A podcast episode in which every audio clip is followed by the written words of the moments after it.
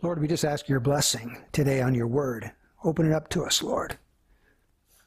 Help us to meditate and think on these things that they would really work in our lives. In Jesus' name, amen. So last time we were in the book of Acts, we left Paul at Athens. Verse 15 says, Now those who escorted Paul brought him as far as Athens. And receiving a command for Silas and Timothy to come to him as soon as possible, they left. So Silas and Timothy had been left in Berea, probably to help the new believers that had been converted there. Luke is back in Philippi. Um, let me just check that. Yeah, he left Luke in Philippi. There's a brand new church there, so I'm sure Luke is helping to establish these believers in the faith. Paul left Luke in Philippi. He left um, Silas and Timothy in Berea, and they're doing the same thing. There was a group of new believers that he's helping to establish. Paul goes on to Athens, and he's actually been run out of town in the last two cities that he was in. So he's a man that's alone. He has no one with him. This is one of the few times that you're going to see Paul alone in a city. He's usually got a team with him. He's hated by a lot of people, especially some Jews. They hate him. They pursue him from city to city.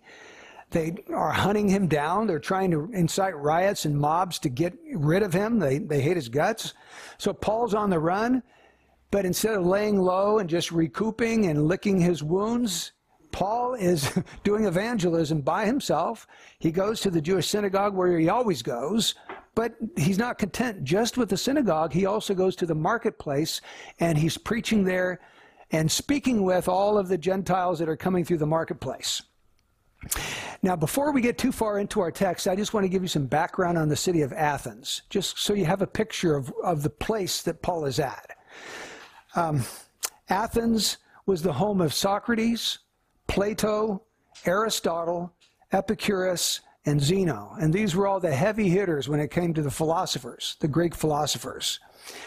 Athens was the intellectual, the political, the architectural, and the religious center of the world at that time. So it was a very famous city.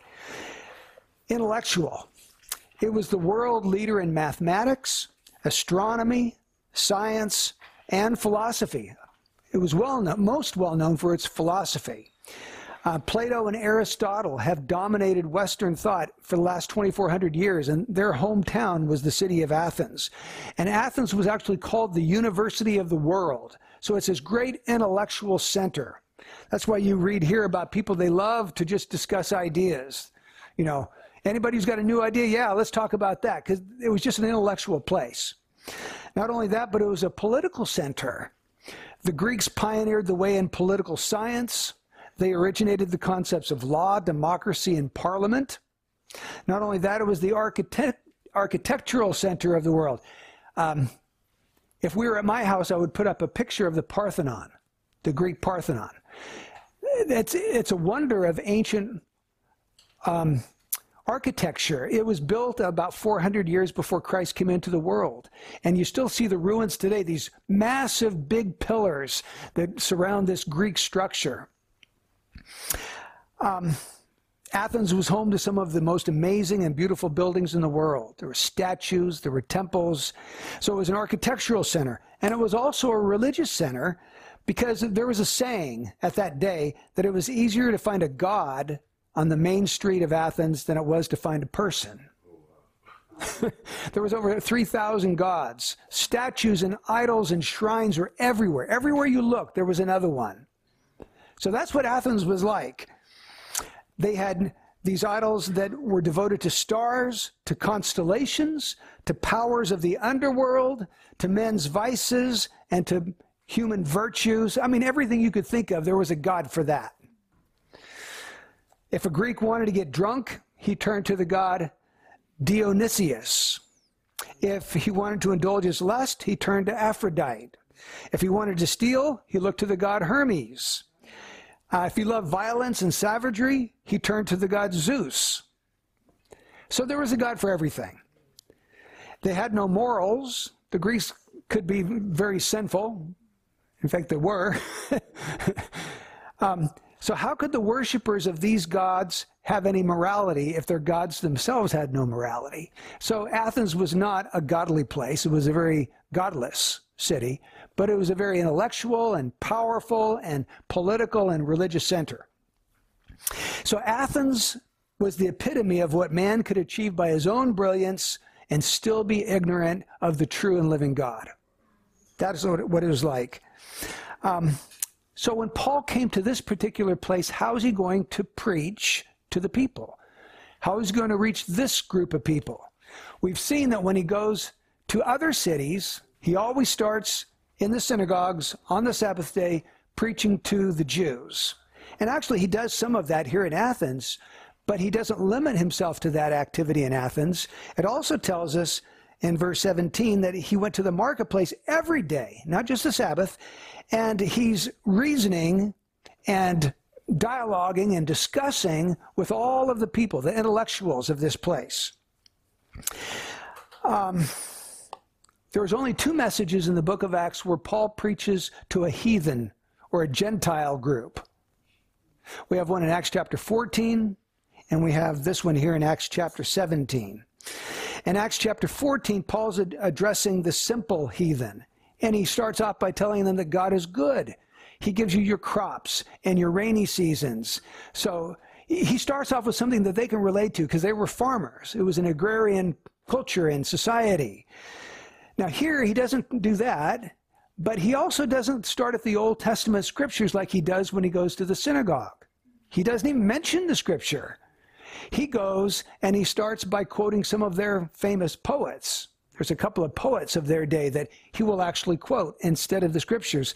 So he, it seems like he's trying to relate to and identify with the people that he's trying to reach, and he's, he's starting where they're at, and he's trying to bring them forward. So when he's going around the city of Athens, he sees this particular altar, and there's an inscription on the altar that says, To the unknown God. Now, all the other altars had the name of the God on it, but this one says, To the unknown God. It was almost as if, well, we don't want to offend uh, uh, this this God, if there is another one that we don't know about or we've forgotten to put up an altar to him, let's just put up another one and just put it to the unknown God so that none of these gods get offended by this. And Paul says, so you've got hundreds and hundreds of God, but this God that you don't know anything about, that's the God I want to talk to you about. That's the true and living God that you need to come to know. So that's the basis of his address to the Athenians. And what he does Interestingly, he doesn't really talk much about Jesus in this message. He mentions him at the very end and almost in passing, where he talks about God being judge, that he's going to judge the world in righteousness through a man whom he has appointed, having furnished proof to all men by raising him from the dead. He doesn't even give his name. He focuses almost the entirety of this message on the person of God. Who is God? And you can see why, because they had no idea who God was. They had thousands of gods, and they were all wrong gods. They were false gods. So he wants to direct their attention to the true God, the God of the Bible. And it makes me wonder if maybe because we are in an age in which there's no absolute truth, everything's relative, people are leaving the church rather than coming to it, maybe we need to back up further. You couldn't in earlier generations, you'd take for granted that people understood you when you started talking about God or the Bible. That's not necessarily so anymore. People are agnostics or they're atheists or they have relative truth. Your truth is good for you, well, mine's good for me. Everyone's got their own truth. Let's all be happy. Maybe we need to back up and just try to help people understand that there is a God and what's he like. And then lead them from that point to Jesus Christ being the Son of God who came to save us from sin.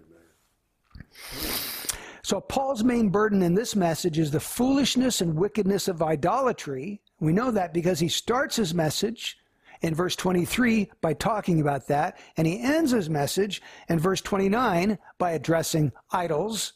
And so, Paul's he uses idolatry as bookends for this particular message, the beginning and the end. So let's just take a look at this message and see what we can glean from it. Perhaps the Lord will give us wisdom as we witness to others or we share our faith with other people from this particular message. And I see here eight really great truths about God. Uh, number one, God is creator. Look at verse 24. The God who made the world and all things in it, since he is Lord of heaven and earth, does not dwell in temples made with hands. So, very simply, God made the world and all things in the world. The one true God made everything, including the heavens and the earth. Now, there were a couple of philosophical ideas running around within the city of Athens at that time. You had the Epicureans, and their, their doctrinal statement was something like uh, the world is just a chance combination of matter and time. It happened by chance. Almost like what we experience today when people talk about the Big Bang Theory, and then you've got evolution and natural selection, and through billions and billions of years, just sort of by chance, everything evolved to where it is today. So, very similar. Now, not only did you have the Epicureans, you had the Stoics, and their idea was that God is everything and everything is God. And this is called pantheism. That was the way they looked at the world. God is everything. God is all the, the starry planets and stars and galaxies, and He's this planet, and He's that fish and that dog, and God is everything. So Paul starts off by saying, No, the Epicureans' worldview about God is not right. Neither is the Stoics' view about God. God is the creator. He made the world and all things in it. And we could all also say at this point that the Mormon doctrine about who God is does not square with Paul's vision of God. Because the Mormon vision of God is that God the Father was a man who evolved into godhood. And they believe that they also can take the same route and they can evolve through good works and getting married in the temple and various things. They can evolve to become a God ruling over their planet, just like our particular God is ruling over our planet. So, no, that God is the creator of all things. So, how did God create? Well, he created it apart from any pre existing materials. There wasn't anything when he started. he spoke and things came into being. So the, his word alone was powerful enough to just bring things into existence. So it made me think of all the different species of plant life. I'm not really big. Debbie notices plants way more than I do, but those of you who are into plants, and flowers, bushes, and trees, thousands and thousands of different kinds, right? Or I, I, like the animal kingdom a lot better. I love watching animal videos, especially sharks and whales and killer whales and porpoises and, but then uh, cheetahs and leopards. I can watch that stuff for a long time. It just, it just, uh, it thrills me actually to see all that God has made and all the different species. And He's so creative. What a creative genius God is when it comes to this stuff. But God made everything, all those various species of animal and plant life, and even the ones that have gone out of existence. You know, they no longer even exist. But don't limit yourself to that, to the plant kingdom and the animal kingdom. Look at the starry heavens. I, I loved one of those um, YouTube videos that we are singing to where they had that big arch, that stone arch with all the stars behind it. What a glorious view that was. Um, so let me just give you a few facts to help expand your mind on how great God is. The Earth rotates once every 24 hours while orbiting the Sun every 365 days. So I've orbited the Sun now 64 times in my lifetime. and it has a surface temperature of 10,000 degrees Fahrenheit. You think your oven's pretty hot at 350. Well, this is 10,000. The solar system is spinning, flying through space at 134 miles per second, which is 482,400 miles per hour. Our fastest jet planes can go maybe four or 5,000 miles an hour. This one, our, our uh, the solar system is spinning at 482,000 miles an hour, and we don't even realize it. It's part of a collection of stars called the Milky Way galaxy, which has perhaps, no one knows the exact number, but they speculate it has about 200 billion stars in this one galaxy. Six billion of those stars have planetary systems like ours. So we're not the only one in the universe that has planets. And the Milky Way is just one of about 200 billion galaxies. So, yeah, I know you can't wrap your mind around this. We can't even wrap our mind around the fact that there's 200 billion stars in the universe, but that's just one galaxy. There's 200 billion of those. um, it takes 4.2 light years to reach the next closest star. So I guess if somebody could devise a spaceship that could go the speed of light, they could take a trip to the next star and probably get burned up, you know. But they could they could make it in their lifetime. But the next closest um, galaxy to the Milky Way galaxy would take 2.6 million light years. That's the closest one, besides the one we're in. 2.6. So nobody's going to make it because nobody lives 2.6 million years, right?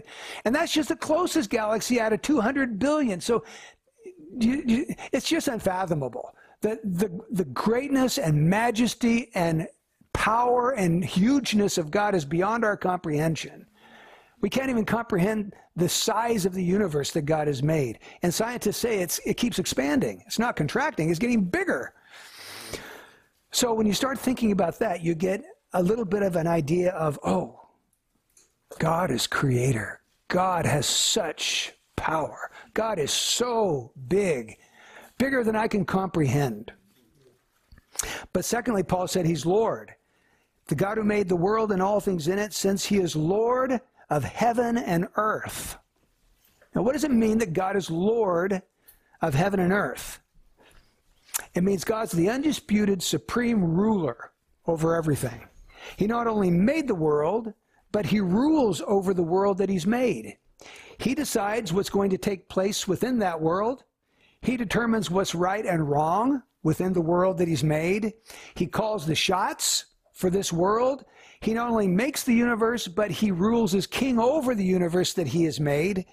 And he's answerable and accountable to no one. That's what it means that he's the Lord. And Paul says, thirdly, he's omnipresent. In verse 24, he said, He does not dwell in temples made with hands. So he cannot be limited to this Jewish temple over here. That was one of the mistakes that the Jews made was they kind of thought God is localized. He's here in the temple, as though that's all the only place that he was. But of course that's that's foolish, isn't it? God can't be localized or limited to one space or time. So since God created the universe, he can't be contained by the thing that he created. There was a time when there wasn't that universe and God was still there. So God is outside of the universe and also he dwells within it as well. He fills the universe, but yet he has an existence outside of it. So, let alone could he be tempted, or uh, not tempted, but could he be sustained or contained within some temple somewhere? So, it's a mistake for us to think of God in terms of space and time. Now, there's no other way for us to do it because that's the only way we can think. Because we have been, our whole life experience has been contained within this bubble of space and time. But there was a time before time. In fact, uh, Titus 1.9 talks about something that happened before time began. So there was a time where God existed before he instituted the time that we understand. And there was a time that God existed before all of this space that we think of. So God is not contained within it, He's not limited by those things. Remember when we were in Acts chapter 7 and Stephen was preaching to the Sanhedrin? Stephen said something similar in Acts 7. He said, The Most High does not dwell in houses made by human hands. As the prophet says, Heaven is my throne, and earth is the footstool of my feet. What kind of house will you build for me, says the Lord? Or what place is there for my repose? Was it not my hands which made all these things? So Paul's trying to help them have an elevated view of the God that they know nothing about. He is creator, he's Lord, and he's omnipresent. And then fourthly, he's self, well, not self, he's all sufficient. Because he goes on to say in verse 25, nor is he served by human hands as though he needed anything, since he himself gives to all people life and breath and all things. God is all sufficient. sometimes we can make the mistake of thinking that God needs certain things. And that's why he made people, because he needed people. Some, some preachers have even said that God was lonely. And so he needed some companionship. And so that's why he made us, because he wants us, and this is why he wants us to come to him and have fellowship with him, because God wants our fellowship. He actually kind of needs that. Well, God, according to Paul, needs nothing. In fact, God all had all the fellowship he could ever want within the Trinity before he ever made people or before he made angels, right? The Father, Son, and Holy Spirit had this wonderful love relationship and fellowship and communion with one another. So, according to Paul, God needs nothing. He's the supreme giver. He's not the taker. He says here, He Himself gives to all people. See, if, if you have no needs, all you do then is give. You don't need people to give you. You're just like an ever flowing fountain that slakes the thirst of all these people and animals that come to drink from it. God, is the fountain of life, the fountain of all good things, and He's always giving. So that's also why salvation can never be of works. If God doesn't need anything from us, then it's not like He's giving salvation in exchange for something that we give to Him. Like if we work hard enough, then God will dole out salvation to us. That would be the result of God having these needs and us meeting the need. And so then God says, okay, since you met that need, I'll give this to you. Romans 11:35 says, "Who has given a gift to God that he might be repaid?" And it's a rhetorical question. The answer is no. Nobody's ever done that.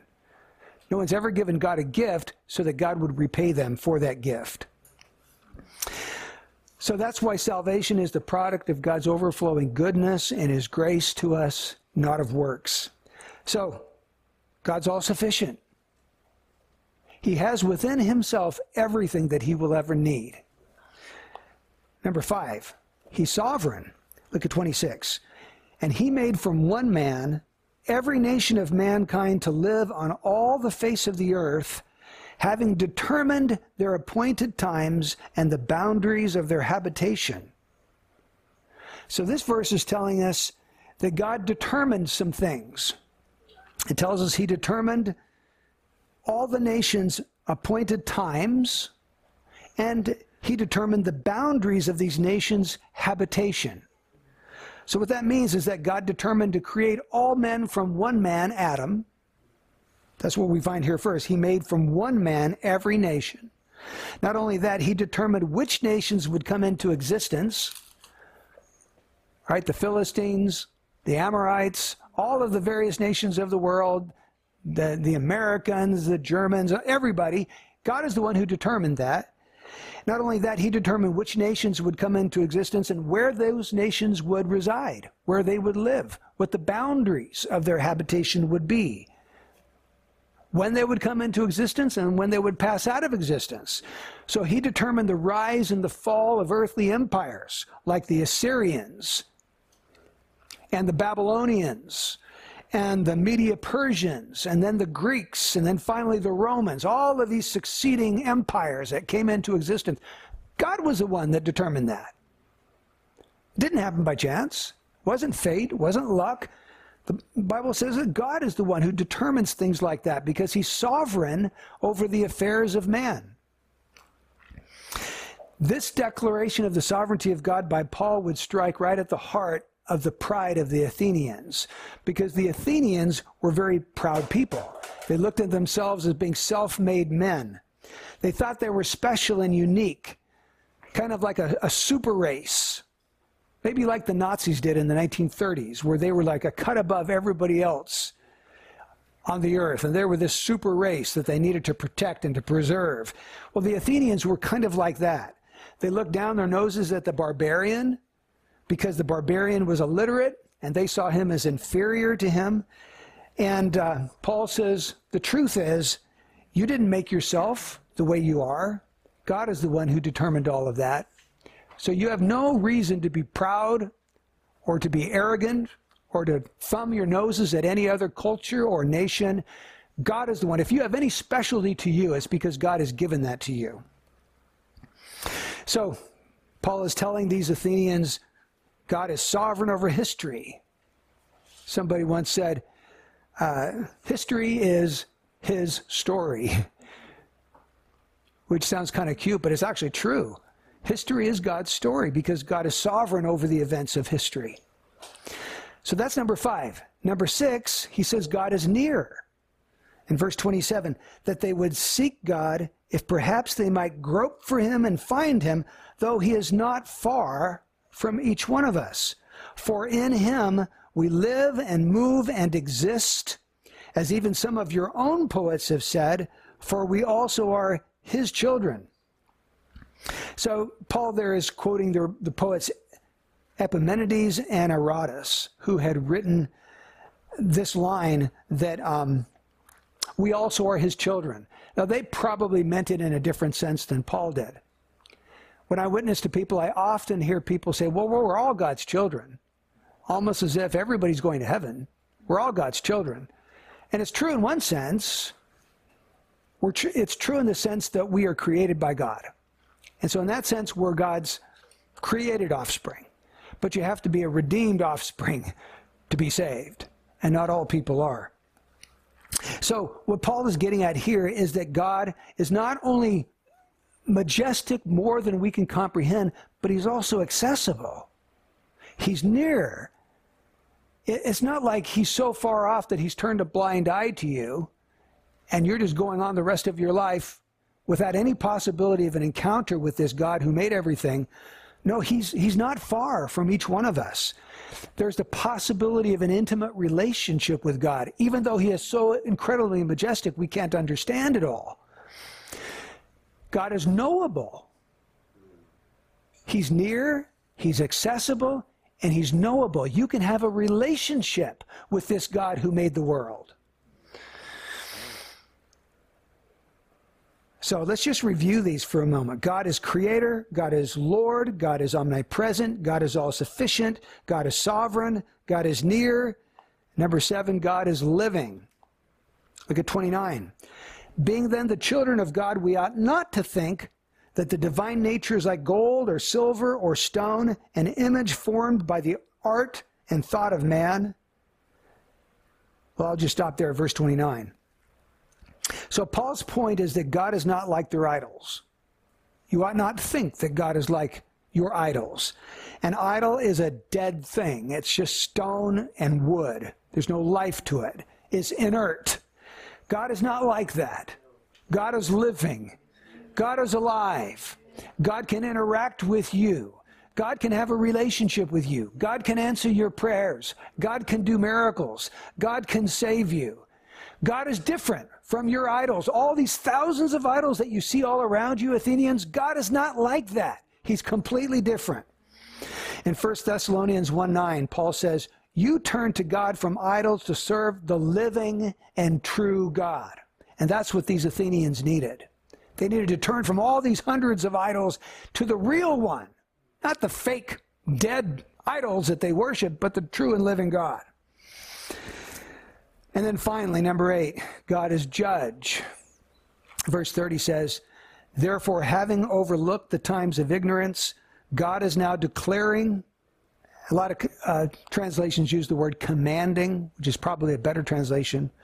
God is now commanding that all men everywhere should repent, because he has fixed a day in which he will judge the world in righteousness through a man whom he has appointed, having furnished proof to all men by raising him from the dead. Now let's delve into this aspect of God's character a little bit. God is judge. Who will be the judge on this day? Well, if we look at what Jesus said in John 5:22, he said, "Not even the Father judges anyone, but he has given all judgment to the Son. Now that's really clear, isn't it? Not even the Father judges anyone. The Father has given all judgment to the Son. So the way God is going to judge the world in righteousness is through this man, this God man, his Son, Jesus Christ, who's going to sit upon the throne and usher in judgment and determine all men's eternal sentences. So the same one who died for our sins is going to be the one who will judge sin when he comes again. When will Jesus judge? On a fixed day. Because he has fixed a day in which he will judge the world. There is a day known to God in which he will judge the world through Jesus Christ. Think back when God judged the world previously. Remember the day of Noah? There was a fixed day then, too. God knew exactly which day he was going to bring the flood, and he told Noah to get ready because in a certain number of days he was going to close the door and going to bring the floodwaters upon the land. Well, there's another flood of judgment coming, this time not by water, but by fire. And there's a fixed day known to God. That day cannot be changed, it cannot be escaped. It's coming, and nobody will be able to get around that particular day. Who's going to Je- who will Jesus judge at that day? He will judge the world. The world. I take that to mean everyone who has ever lived in the world, from Adam down to the last person who's alive when Jesus Christ returns. Everybody. You're not, you and I are not going to be able to escape this judgment. Neither will your family or your friends, your neighbors. Nobody.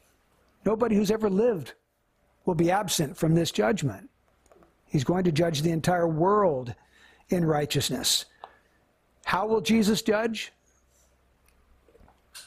In righteousness. He's going to judge the world in righteousness. I take that to mean in strict justice. God will serve out justice on that particular day. When you read about God's judgment in Revelation 20, verses 11 to 15, it tells us that books will be opened. I assume that means books will be opened and read. And I understand that to mean the books that record our life's deeds. Probably more than that, probably our thoughts and motives as well. But your whole life has been recorded in these books. They're going to be opened and read. And men will, all men will be shown from these books that they're sinners before God. And so at that point, the whole world might despair because they've all found to be sinners in God's sight. But then he said, another book will be opened. And there you've got a glimmer of hope left. The first several books show us to be sinners and condemned before God, but there's another book, and it's called the Book of Life. If anyone's name was not found written in the book of life, he's cast into the lake of fire. So your only hope is having your name written in this book of life. And the book of life is a record of all the names of the followers of the Lamb. Those who embrace Jesus Christ in this life and follow him those are the ones who escape this lake of fire, this condemnation. Who will be saved when Jesus judges? Well, verse 30 says God is commanding all men everywhere to repent because he's going to judge. That implies that the way you escape from this judgment to come is by repenting now while you can. If you wait until you've died, you've waited too long. There is one opportunity you have this lifetime of however many years you live on this earth to repent. You must repent if you want to escape the judgment to come. Now, the word repent, it has the meaning of to turn. Literally, it means to change your mind. So you could say that repentance is a change of mind that is so profound that it affects your entire life. And when a person repents, they don't just do it with their mind, they also do it with their emotions and their will. Their whole being is involved in repentance. With their will, they choose a different path. With their emotions, they feel remorse over their sin. And with their mind, they agree with God that their sin is evil. So the whole being is involved in this turning from this old thing to something new. And that is the only way you or I can escape the judgment to come. Repentance, of course, includes faith in Jesus Christ. If you have faith, or if you have repentance without faith in Christ, you don't have evangelical repentance. You don't have saving repentance. They're like two sides of the same coin. So that's the person who's going to be saved when Jesus judges. It's the person who has repented in this lifetime. So let's draw this down and find out how Paul's audience responded to this message. And of course, you can read Paul's message in a, probably one or two minutes. It's so short. And I'm sure he didn't speak for one or two minutes. So this is a distillation of what he said. We don't have everything. We're given the main nuts and bolts of Paul's message. Verse 32 says, Now when they heard of the resurrection of the dead, some began to sneer. That's option number one. But others said, We shall hear you again concerning this. Option number two. Verse 34, but some men joined him and believed. Option number three. There's basically three options whenever the gospel is presented. You can sneer, meaning you can mock the person who just preached to you. You can try to put him down as though he's an ignoramus or he's stupid, he's an idiot. What does he think? There's no such thing as a resurrection. And so you can mock him, which is some of them did. These people saw themselves as far superior intellectually than Paul. And so they turned down their noses at him and just started to sneer at what he had said. But then there's another group. They said, We'll hear you again next time. So what are they doing? They're just putting off that day, procrastinating. I'm not going to make a decision today. I'll hear you again. I'll listen again at another occasion. And there's lots of people in our churches that do that. They come again and again, week after week, but they never make a committed decision to give their life to Christ, to be baptized, and to follow Christ. So they procrastinate. That's a deadly decision because you can do that for the rest of your life and be lost, having heard the gospel thousands of times. But then there was a third group. Some believed. Verse 34.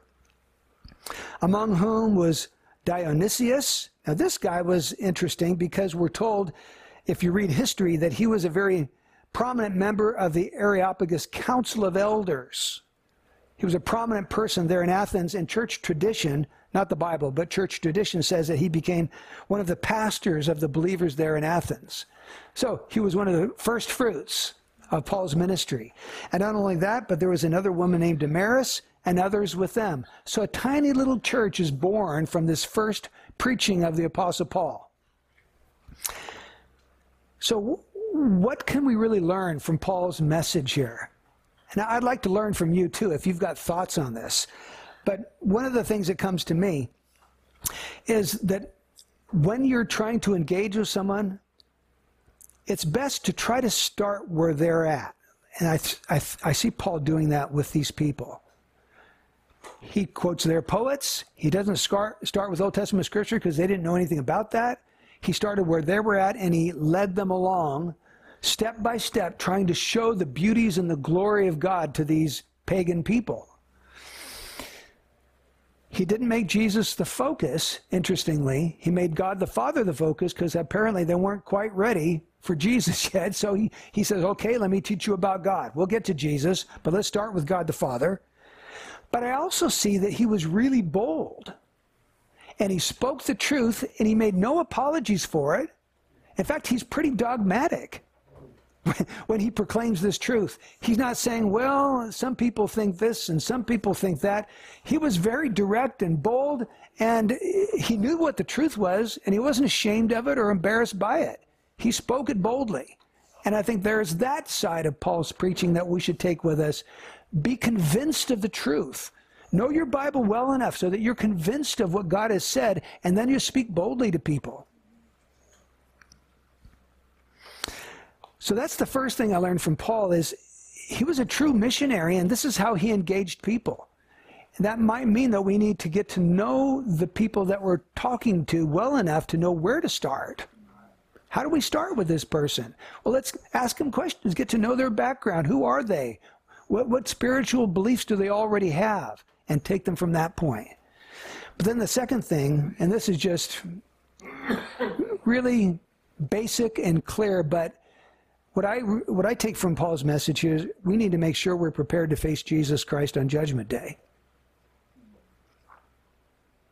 Are we all sure that we're ready to face Jesus Christ on Judgment Day? You will never be ready until you have repented of sin and become his follower. And what I mean by that is he becomes the very focus of your life from that point on. I was saved about 42 years ago, and I can honestly say there, there hasn't ever been a day in those 42 years when I didn't think about Jesus Christ. Probably not an hour that I didn't think about him. He's always on my mind. And when you give your life to Christ, he changes you. So you have a new focus. He becomes the center of your world, the center of your universe. And so if there's anybody here who is not yet a Christian, today is the day of salvation. He's commanding all people everywhere to repent. That includes you. He's command he's not suggesting that you do this, he's commanding that you do this. So for you not to do this, you are violating God's command and sinning against him. So if you're not yet a Christian, turn from that old life today in repentance and embrace Jesus Christ.